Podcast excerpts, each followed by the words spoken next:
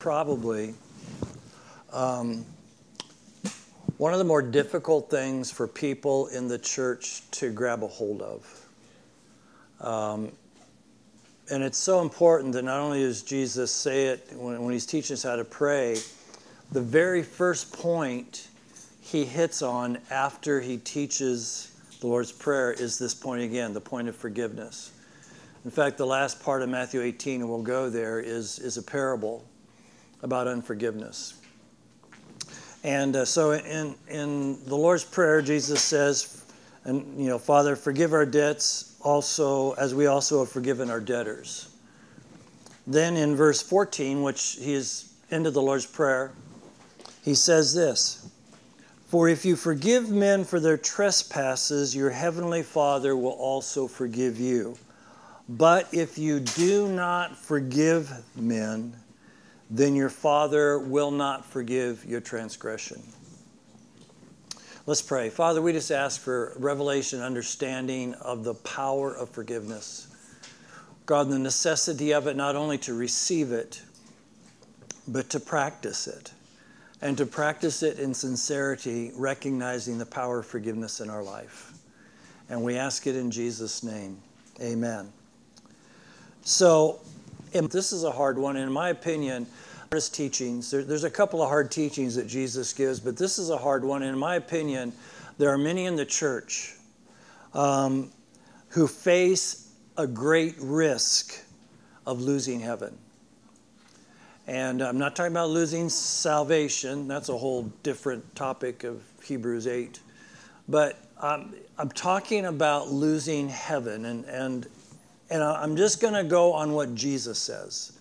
I, I think that we need a clear understanding. And one way we lose heaven is to hold fast to an unforgiving spirit, an unforgiving heart. And um, there are there have been times, and one particular time in the last few years, where I have really, really wrestled with forgiveness.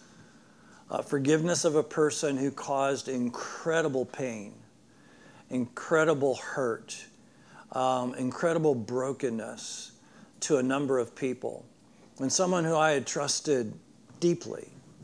And uh, so having to walk through that whole issue of forgiveness. But people who live that way with an unforgiving spirit, they're not going to go to heaven, because heaven is the dwelling place of forgiven people. So listen closely. We do not get to heaven unless we receive the forgiveness of Jesus Christ. We cannot go to heaven if we're not forgiven of our sin, because God has no fellowship, has no fellowship with sin. There is no place for unrighteousness in the kingdom of God, in the kingdom of heaven. So if we hold fast to an unforgiving spirit, Jesus said, and he says it again, we're looking at this, this parable in Matthew eighteen. Jesus says, if we hold on to unforgiveness, our Father in heaven will not forgive us. That is such a strong, black and white statement. And there are many, many in the church who do not understand that. I know people in my own family. I'm not talking about my kids, but in my old broad family, I've heard one of them say with their mouth, I can never forgive that person. And according to Scripture, that is a very dangerous place to be. And according not to Scripture, but according to Jesus. Because to have an unforgiving spirit, according to Scripture, proves that we have never had the indwelt Spirit of Christ living in our heart. Because the only way that indwelt Spirit of Christ can abide in us is through the confession of our sin and through the acceptance of his forgiveness. So Jesus, I didn't put all of Matthew eighteen out of my Bible today, and and uh, shock, I know. It's not digital, and it's actually I've, I've actually colored in it, so it's it's paper. But we all know, um, most people know in the church. They know the conversation. They, they probably don't remember who asks, but they know the conversation of a disciple who comes to Jesus and says, how many times should we forgive? And people always can tell you seventy times seven. So it's Peter, um, which that in and of itself says so much about Peter. If you have to ask the Lord how many times you have to forgive someone, we pretty much can tell part of Peter's personality is his intolerance of people who do things to harm him. And so he comes to Jesus, and uh, he says, Lord, this is uh, Matthew eighteen, verse twenty-one. Lord, how often shall my brother sin against me and I forgive him? Up to seven times? So Peter thought he's being generous. He says seven times. That's, that's pretty good, isn't it? And this is what Jesus says. I do not say to you up to seven times, but seventy times seven. And for you math majors, that's four hundred ninety times. Therefore, now this is where, again, remember, whenever Jesus teaches a parable, he always begins, the kingdom of heaven is like. Jesus starts this parable. He says, therefore, the kingdom of heaven is like. So Jesus is saying, I'm going to give you an illustration, a story, to help you understand what forgiveness is about and how God sees forgiveness in his kingdom. Not according to man's ways, but according to God's ways in his kingdom. So, the kingdom of heaven is like a certain king who wanted to settle accounts with his servants. And when he had begun to settle accounts, one was brought to him who owed him ten thousand talents, which would be like a million dollars today. So this guy has a million dollar debt. But as he was not able to pay, his master commanded that he be sold with his wife and children and all that he had, and that payment be made. The servant therefore fell down before him, saying, Master, have patience with me, I'll pay you all. Then the master of that servant was moved with compassion, released him, and forgave him the debt. But that servant went out and found one of his fellow servants who owed him a hundred denarii, like ten bucks. And he laid his hands on him and took him by the throat, saying, Pay me what you owe. So his fellow servant felt he would not. But he went and threw him into prison, which was a debtor's prison, till he should pay the debt. So when his fellow servants saw what had been done, they were very grieved, and they came and told their master all that had been done. Then his master, after he had called him, said to him, You wicked servant, I forgave you all that debt because you begged me. Should you not also have compassion on your fellow servant, just as I had pity on you? And his master was angry and delivered him to the torturers until he should pay all that was due him. So my heavenly Father also will do to each of you from who from his heart does not forgive his brother his trespasses. And that's a pretty powerful story. So Jesus' point is this, that if we hold fast to an under, unforgiving spirit, we're going to be turned over to tormentors. We will lose heaven, we will gain God's wrath, and it's not because we earn heaven as some sort of merit because we forgive people. That's not the point. The point is because holding fast to an unforgiving spirit proves that we do not trust Jesus. If we trust him, we will not spurn or put away his way of life. If we trust him, we won't take his forgiveness for our great debt and hold it, withhold it from small debtors. If we refuse to forgive someone who has harmed us, and look at, I don't care how great the harm is, and, and we'll talk about consequences of sin. But if we don't forgive, what it says is this, is we never fully receive the forgiveness of Jesus. Because if we fully received and fully understood the debt that Jesus forgave us when we receive salvation, there is no way we could ever withhold forgiveness of anybody else. So Jesus is saying, the one who may follow after me, who may be in the pews on Sunday morning, who may be part of community, but who has a bitter heart, who cannot forgive people, that person has never fully accepted the forgiveness of Jesus. Because if they had, there is no way they would ever find any reason to justify withholding forgiveness of anybody else. Even Jesus, on the cross, those torturers, those tormentors, those one who had beat and bruised and scourged him, from the cross, he says, Father, forgive them, for they don't know what they're doing. And then, and then he took the Father's wrath for your sin and my sin. So if we don't fully appreciate and fully understand and fully receive the forgiveness that was given to us on the cross, we will never be able to fully forgive and understand what it means to forgive somebody else. So Paul says it this way, Ephesians four thirty-two, he says, "Forgive each other just as God in Christ has also forgiven you." God's forgiveness is underneath ours.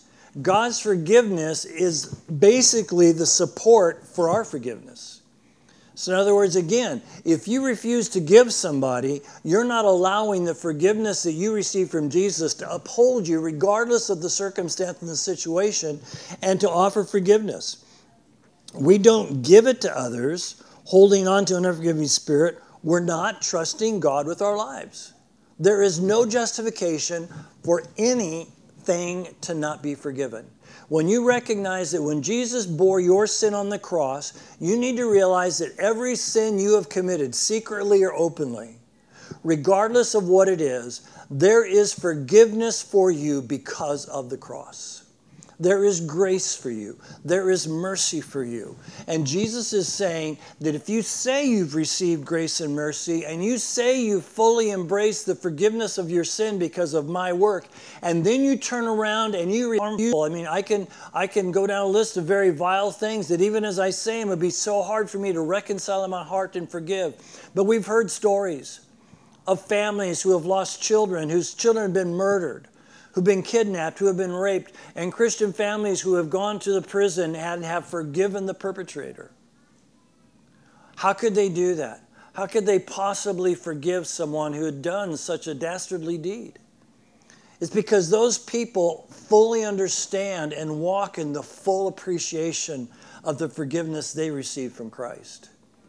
They recognize that as vile as what that person had done to their family member, their forgiveness of him is nothing compared to the forgiveness that we receive from Christ. And so, what is forgiveness?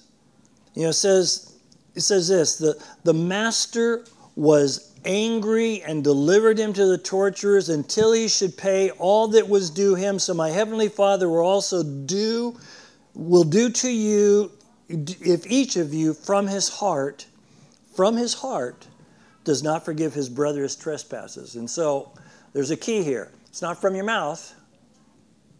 It's from your heart. You can't just say, I forgive you, and underneath your breath go, not really. You can't just say, I forgive you, and in your heart hold on to bitterness. So here's, here's what Scripture says about forgiveness.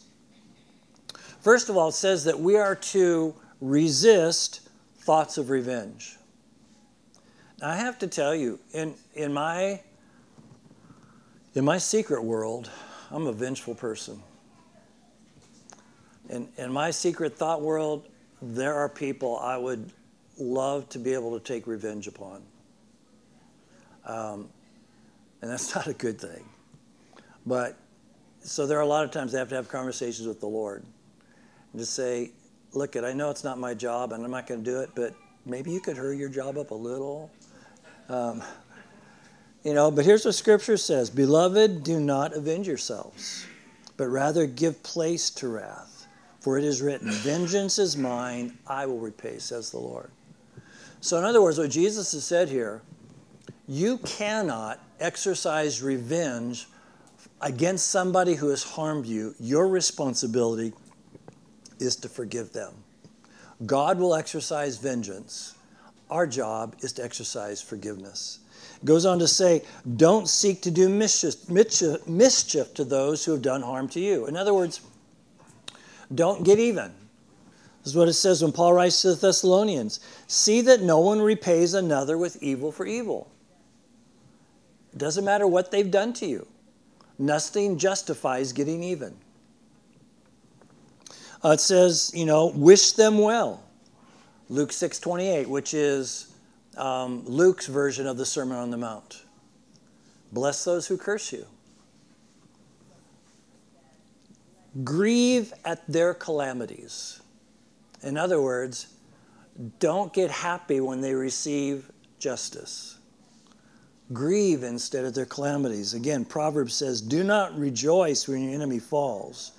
Do not let your heart be glad when he stumbles. That, that's a hard one for me. I love justice. You know, whether it's in a good movie or whether it's in real life, I love justice. But we're actually, according to Jesus in Matthew five forty-four, but I say to you, love your enemies, pray for those who persecute you. So it's not just forgive them. Jesus takes it to a whole new level. Love them and pray for them. And when he's saying pray for them, he's saying pray for them out of love, not out of vengeance. Seek reconciliation with them. Romans twelve eighteen. If possible, in other words, from our side of a disagreement, we should not have enemies. You can't, you can't control if somebody likes you or doesn't like you. You can't control if somebody's saying bitter things about you or has bitter feelings towards you. But you can control how you respond to them, how you feel about them. So as, as much as it depends upon you, Paul says, you do your part to be at peace with everybody. And finally, it says, be always willing to come to their relief. This is in the law. This is in Exodus. It says, if you meet your enemy's ox or his donkey wandering away, you shall surely return it to him. Not, not your friend's donkey, your enemy's donkey. You don't shoot it and go, now how are you going to get around? No, you take it back to his house and you give it back to him. So forgiveness is all about our heart and how we respond to ones who have harmed us. But here's what forgiveness isn't. Forgiveness is not the absence of anger towards sin. That's why Scripture says, be angry and sin not. I believe we do have to have a certain level of anger towards sin.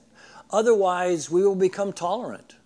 We'll become too complacent, okay? So it's not feeling good about what was bad. In other words, if somebody does something wrong, we should be upset about it. We should want justice. We don't need to hold on to vindictive desires, but instead we can hand them over to the one who judges justly. And can I tell you that there really is only one who judges justly. We have a we live in a country full of laws that are meant to execute justice. But we give the authority of executing that justice of the sentencing to a judge. And we see times when judges make decisions that are so unjust because of political position, because of, of the way they, they see life and humanity. We want to turn vengeance, we want to turn justice over to a just judge, one who will not mete out excessive punishment for a sin, but we don't want one who will not give any punishment for a wrongdoing. Peter says this, who, speaking of Jesus, when he was reviled, did not revile in return. When he suffered, he did not threaten, but committed himself to him who judges righteously. Jesus said, Father, into your hands I commit my spirit. I have paid the price for their sin. Now, if they refuse to accept, to completely accept my work of the forgiveness of their sin, then I know that you are going to deal with them justly. So I'm not going to take revenge on those who reject what I've done. Father, you will do that. I instead have given myself fully. I've committed my spirit into your hands, and I've committed fully to whatever is necessary to bring them to salvation, to bring them to righteousness. So forgiveness is not the absence of serious consequences of sin either. It doesn't mean that we just, you know, as parents, when a child misbehaves, when a child, you know, uh, lies or does direct disobedience, we don't say, I forgive you, now go ahead and there's no consequence for what you did. We forgive them, we love them, but there is always a consequence. Sending a person to jail doesn't mean you're unforgiving. If somebody has done something to you or to a family member that the requirement is jail, then if we testify against them and they receive the justice for their penalty, that is not unforgiveness. That's justice. A couple of weeks ago, somebody broke into my truck, broke out my passenger window. There and said, if this person is caught, do you? And uh, so I gave a list, and the police officer there and said, if this person is caught, do you want to prosecute? And I had to think for a minute, because part of me wanted to say, absolutely.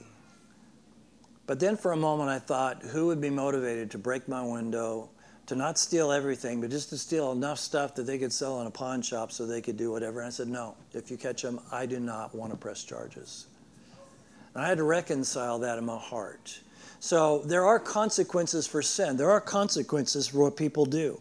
So early in our ministry, um, we were um, young married pastors in, in our church, and a, and um, we had been part of removing our youth pastor from position because of sexual misconduct. That caused so much hurt in our church.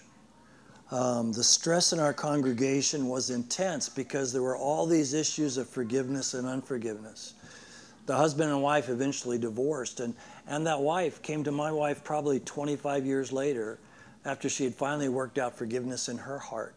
But in our congregation, there were there were issues of unforgiveness, unforgiveness toward him, unforgiveness toward us for not exercising more forgiveness, you know, and kind of give him a second chance. So there's always consequence for sin. Even when there's forgiveness, there's always consequence for that which is done. Sometimes there are painful consequences, but that doesn't mean that it's an unforgiving spirit. And I want to talk to you about three biblical examples where forgiveness was executed, but also consequences for the sin were meted out even though there was forgiveness. The first one is the punishment for David, who, you remember, when the prophet chose the king to follow Saul, the Lord said to Nathan, man looks on the outside, I look on the inside. I'm looking for a man after my own heart. And David was chosen to be king because he was seen by God to be a man after his heart. But then look at, David commits adultery with Bathsheba. Um, in order to cover his sin, he brings Uriah, her husband, back from battle, encourages him to go in and to lie with his wife. Uriah, who is so committed to the king and so committed to his fellow soldiers, refuses to even go into the house. He sleeps outside the front door. And so now David's got a problem. So he commands the head of the army to put Uriah back in battle and to put him on the front line where David knew he would be killed. And so Uriah dies in battle. So the Lord sees this. So Nathan comes to David in Second Samuel twelve. He says, why have you despised the word of the Lord by doing evil in his sight? You have struck down Uriah the Hittite with the sword, have taken his wife to be your wife. And when he says you struck him down with the sword, David didn't physically use the sword to kill him, but David made sure that Uriah would be killed when he went to battle. So Nathan's saying, I don't know, you're kind of silly here to think God didn't see what you did. So, you know, why are you despising God by doing this? And then Nathan says, here's the consequences. Now, therefore, the sword will never depart from your house, because you have despised me and have taken the wife of Uriah the Hittite to be your wife. Thus says the Lord, behold, I will raise up adversity against you from your own house. And if you know the story of Absalom, you know that was that was fulfilled. And I will take your wives before your eyes and give them to your neighbor, and he shall lie with your wives in the sight of this sun. For you did it secretly, but I will do this thing before all Israel. Verse thirteen. Pretty tough indictment. Then it goes on in verse thirteen. David responds, I have sinned against the Lord. Duh.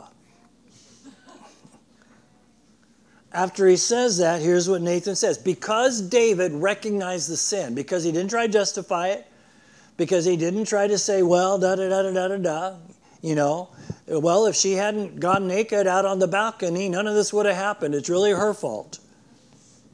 Nathan responds on behalf of God. He says this, the Lord also has put away your sin. You shall not die. So even though God had forgiven him and his sin is taken away, Nathan tells him there's still going to be more consequence. However, because by this deed, you have given occasion to the enemies of the Lord to blaspheme. The child also that is born to you shall surely die. So David's consequence was that he would never be a king of peace, that his wives would be taken from him and would commit sexual immorality, not in secret but in public. Everybody would know about it. And the child which Bathsheba bore him would die. Now God says, because you repented, I'm not going to kill you. And, and we still see in all of this, all of David's sin, that still Jesus comes from the seed of David. Mary is of the lineage of David. Joseph is of the lineage of David. Genesis tells us that the seed of the woman will be in contention with the enemy. Jesus was born, only person ever born of the seed of woman, who is of the lineage of the line of the tribe of Judah of David. And so even because of that sin, and if you go back even further, to show you how God redeems people, in the lineage of Jesus is also Rahab the harlot. So we've, we've got this incredible grace executed, forgiveness shown through the lineage of Jesus up to his birth. There's also Numbers fourteen. The children of Israel are in the wilderness. And uh, Moses is on the mountain, and Joshua and Caleb tell the people of Israel that they can go back and possess the promised land. The people are angry with them. They want to stone them because they want to go back to Egypt. And why do they want to go back to Egypt? Because of the food. It's kind of like In-N-Out was there, you know? Grilled onions. We missed the leeks and the garlics. They wanted to go back. And because of that, God intervenes, and he says this to Moses. He says, I'm about to wipe out the people, and I'm about to make you a great nation.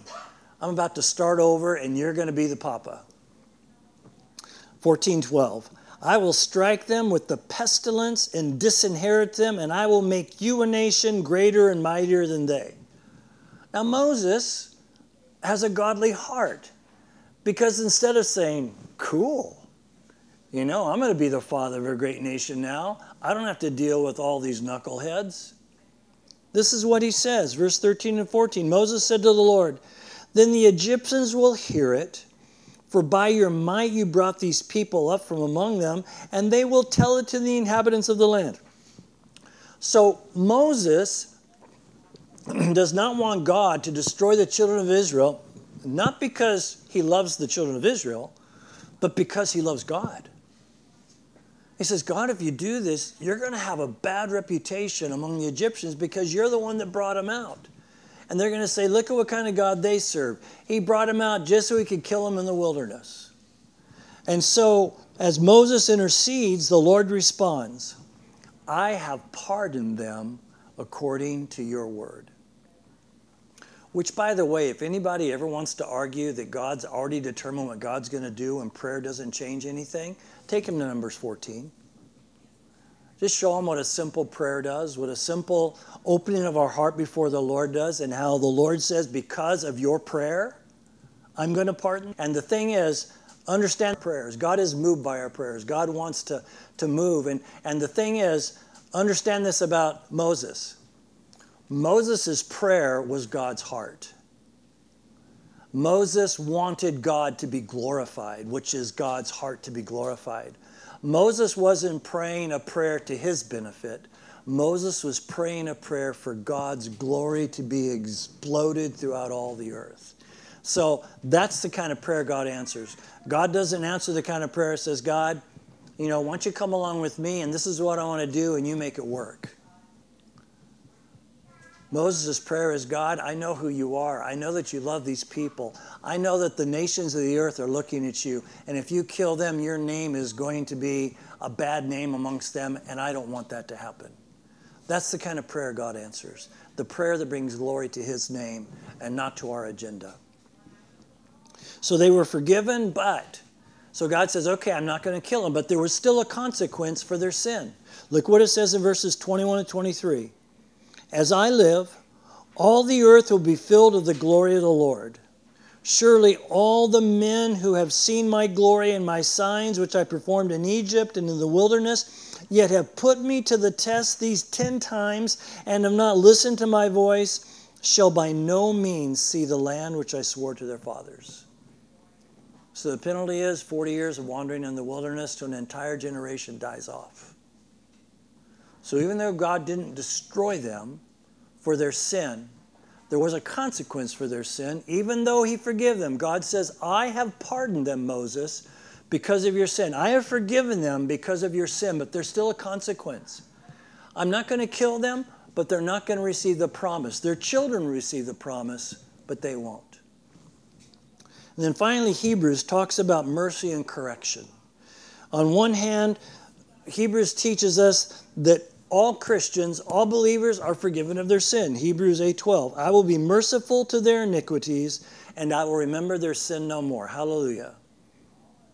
I mean, we should be, dan- even I should be dancing in the street. God remembers our sin no more. That's what the Bible says. That it doesn't mean that he puts it in the back and just puts it on the shelf. It means he remembers it no more. There's no place to recall. When he's forgiven us, when we come back and say, you know, I just still feel so bad about yesterday. Please forgive me. He says, what, what happened yesterday? What are you talking about? He says he remembers them no more. But on the other hand, Hebrews also teaches that our Heavenly Father disciplines us, and sometimes he disciplines us severely. It's not just a slap on the hand. Hebrews twelve six, those whom the Lord loves, he disciplines, and he scourges every son whom he receives. So even though we have forgiveness, there are still consequences for our sin. You know, probably the most profound mass killer of the last fifty years was Ted Bundy. Um, kidnapped, raped, and murdered a number of girls. He was caught. And uh, the day before he was executed, um, he gave an interview to Doctor Dobson. And you can go on the internet, you know, on YouTube, and you can see the interview. And Ted Bundy had grown up in the church, but he got addicted to pornography. And the deeper and the deeper he went in, the more he acted out on it, the more he acted out, the less fulfilled he was, and the more violent and evil he became. When he was in prison, he came to recognize the forgiveness of Jesus for all his sin. But in the interview, he says this, while I know Jesus has fully forgiven me, I also recognize there's a what I did. That's a man who understood the fullness of forgiveness, but he also understood the fullness of justice and consequence for his sin. So even though God gives us forgiveness, he, he gives us consequence to teach us, hopefully to teach us enough to where we're not going to go back and do it again. But to understand that grace is not cheap. Grace is not something we can just throw around and flippantly use whenever we want to get a get-out-of-jail-free card. Grace is meted out with justice. And justice sometimes has consequences that will cause us pain, but for our good and to the glory of the Lord. And so our sins are forgiven and forgotten in one sense, and they no longer bring down the wrath of the judge upon us, but our sins still bring down the painful correction of our Heavenly Father. This is what Psalm ninety-nine eight says. You answered them, O Lord our God. You were to them God who forgives, though you took vengeance on their deeds. So again, you're the God who forgives. You answered, you forgave them, but you still took vengeance on what they did. There was still a consequence for what they did. So forgiveness is not absence of the serious consequences of sins. Now there's also the issue of what about forgiveness for the unrepentant. What if somebody does something to harm you? What if what if somebody, uh, you know, a few weeks ago, I don't know how many weeks ago, another person who had taken a number of lives uh, was executed. And the families begged him, please, before they kill you, tell us where the bodies are. He shook his finger and refused and died laughing. There is an unrepentant heart, and there is an, there is an issue God has with the unrepentant. Forgiveness of an unrepentant person doesn't look the same as forgiveness for a repentant person. In the Bible terms, forgiveness is never applied to an unrepentant person.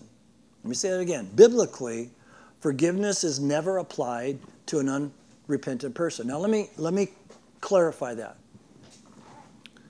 The person is not released from actions they're not sorry for, but you must release them from your heart. So the person doesn't receive forgiveness, but that doesn't give you license to, to maintain vengeance in your heart. So your heart still has to be reconciled with God that, that he is going to meet justice out. But that person does not have to receive your forgiveness if they have not repented for what they've done. But you can't have bitterness and, and, and anger in your heart. Luke, Jesus says this in the book of Luke, be on your guard. If your brother sins, rebuke him. If he repents, forgive him. If he sins against you seven times a day and returns to you seven times saying, I repent, forgive him. There's a sense in which full forgiveness is only possible when there is repentance. So how do we respond when a person doesn't repent? Well, Jesus is the one who tells us.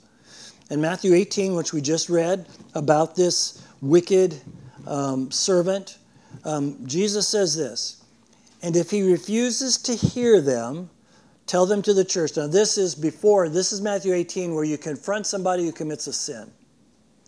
And basically the process, if they sin, go to your brother and say, hey, you've sinned against me. If your brother says, forget you, I'm not going to do with that. It says, take a couple other friends with you.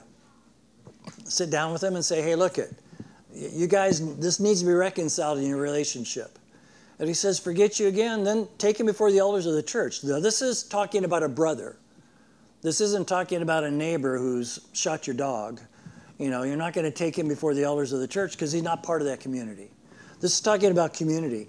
And you take him before the elders. Then it says, if he refuses to hear them, the elders, then tell the church.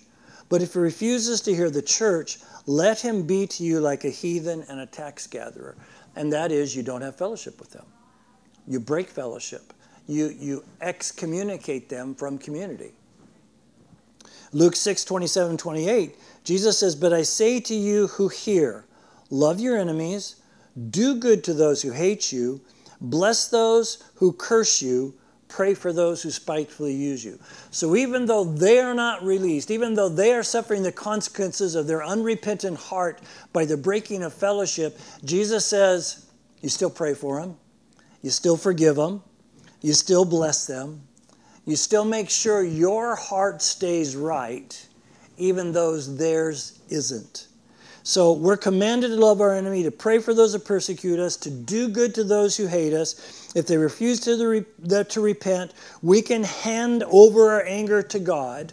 We can still seek to go- do good, but understand God will execute justice on that unrepentant heart. We cannot, we cannot, however, carry through reconciliation or intimacy for someone who's not repentant.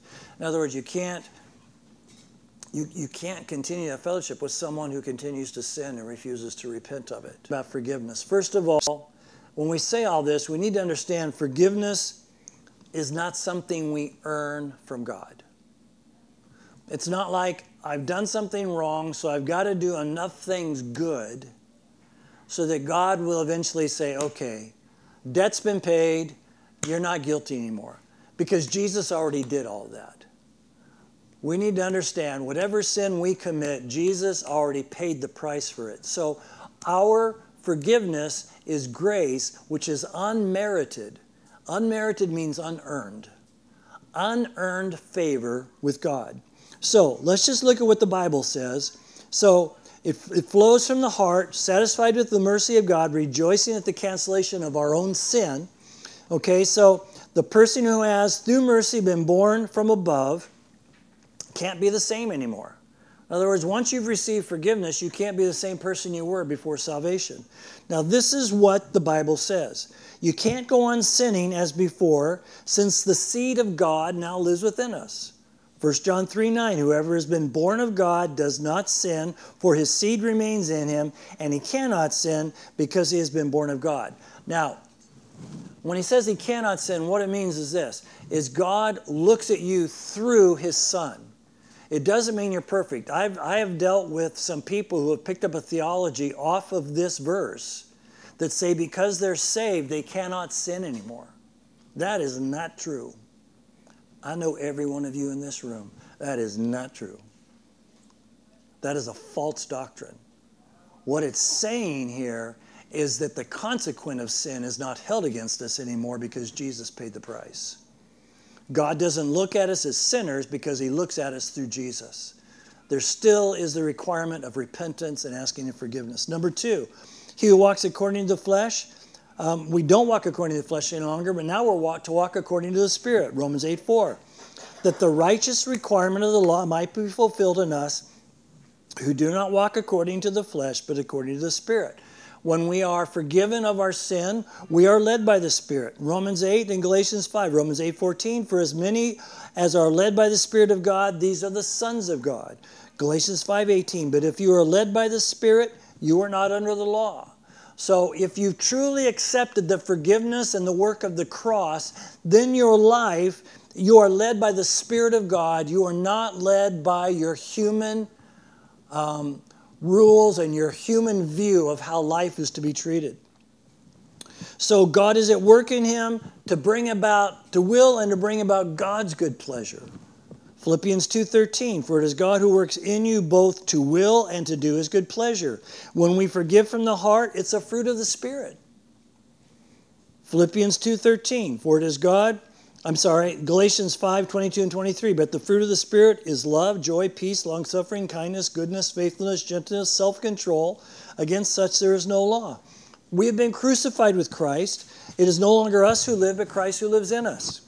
Galatians two twenty, I've been crucified with Christ. It is no longer I who live, but Christ lives in me. And the life which I now live in the flesh, I live by faith in the Son of God who loved me and gave himself for me. And finally, we're a new creation. If any man is in Christ Jesus. For in Christ Jesus neither circumcision nor uncircumcision avails anything, but we're new creation. So he's saying, look, I don't care if you're a Gentile, I don't care if you're a Jew. In Jesus, you're saved. And so we cannot, again, the point of all this, we cannot say that we are saved and we've received the forgiveness of the cross of Jesus and have unforgiveness in our heart towards somebody else. Because that says to God, this is what Jesus says, that says to God, you have not fully received the forgiveness God gave to you, because if you had, there is no way you would ever not be able to forgive anybody, because it's Christ living in you. Let's talk, you know, everybody knows John three sixteen. John three seventeen says, for God sent not his world into the world to condemn the world, but that the world through him might be saved. There is therefore now no condemnation to those who are in Christ Jesus. Now, there is no exact verse that talks about forgiving yourself, but there are many passages that refer to the sin of unbelief. Um, and it's possible that, I think it's possible, there's just two different ways of saying the same thing. To not be able to forgive yourself is to not believe that you've been fully forgiven by God. Just let that sink in. If you've done something that you're having a difficult time forgiving yourself of, you need to take a step back and ask yourself, how much have I really received the forgiveness of Jesus? Because if Jesus has forgiven that, then you have no right to not allow his forgiveness to be manifest in your life and forgive yourself. I already said Romans eight one. Now there's no condemnation of those in Christ Jesus. Second Corinthians five seventeen. If anyone is in Christ, he is a new creature. Old things have passed away. Behold, all things become new. To continue to condemn yourself after receiving forgiveness is to deny faith and to crucify Jesus again. Now, I'm not saying that. It's what the Bible says. Hebrews six six. If they fall away, to renew them again to repentance, since they crucify again for themselves the Son of God and put him to open shame. So in other words, this is talking also about people who have accepted Christ and then walk away and then want to come back and want to do it again and fall away. That's to say they didn't receive forgiveness in the first time. And what you're doing is you're crucifying Jesus over and over and over. And the same thing is true if you don't forgive yourself. If you don't forgive yourself, you're crucifying Jesus again. You're saying his forgiveness wasn't sufficient for me, and therefore I can't forgive myself. So I need to crucify him again and keep crucifying him again until I'm convinced that I'm worthy to be forgiven. Let me clear that up for you right now. You're not worthy to be forgiven. You're not good enough. You're not smart enough. You're not pretty. I don't care what the help says.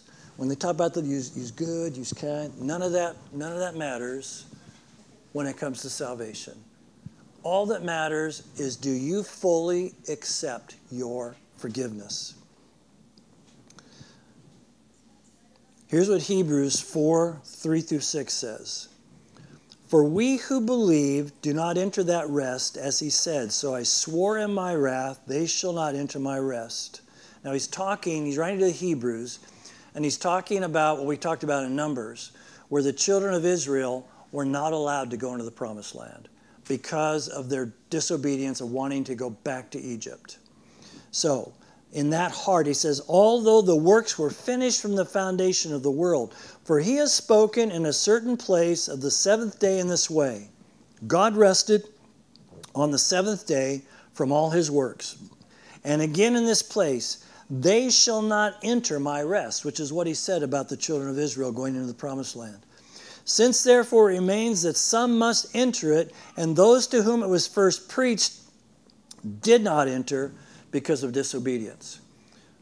Here's what that passage is saying.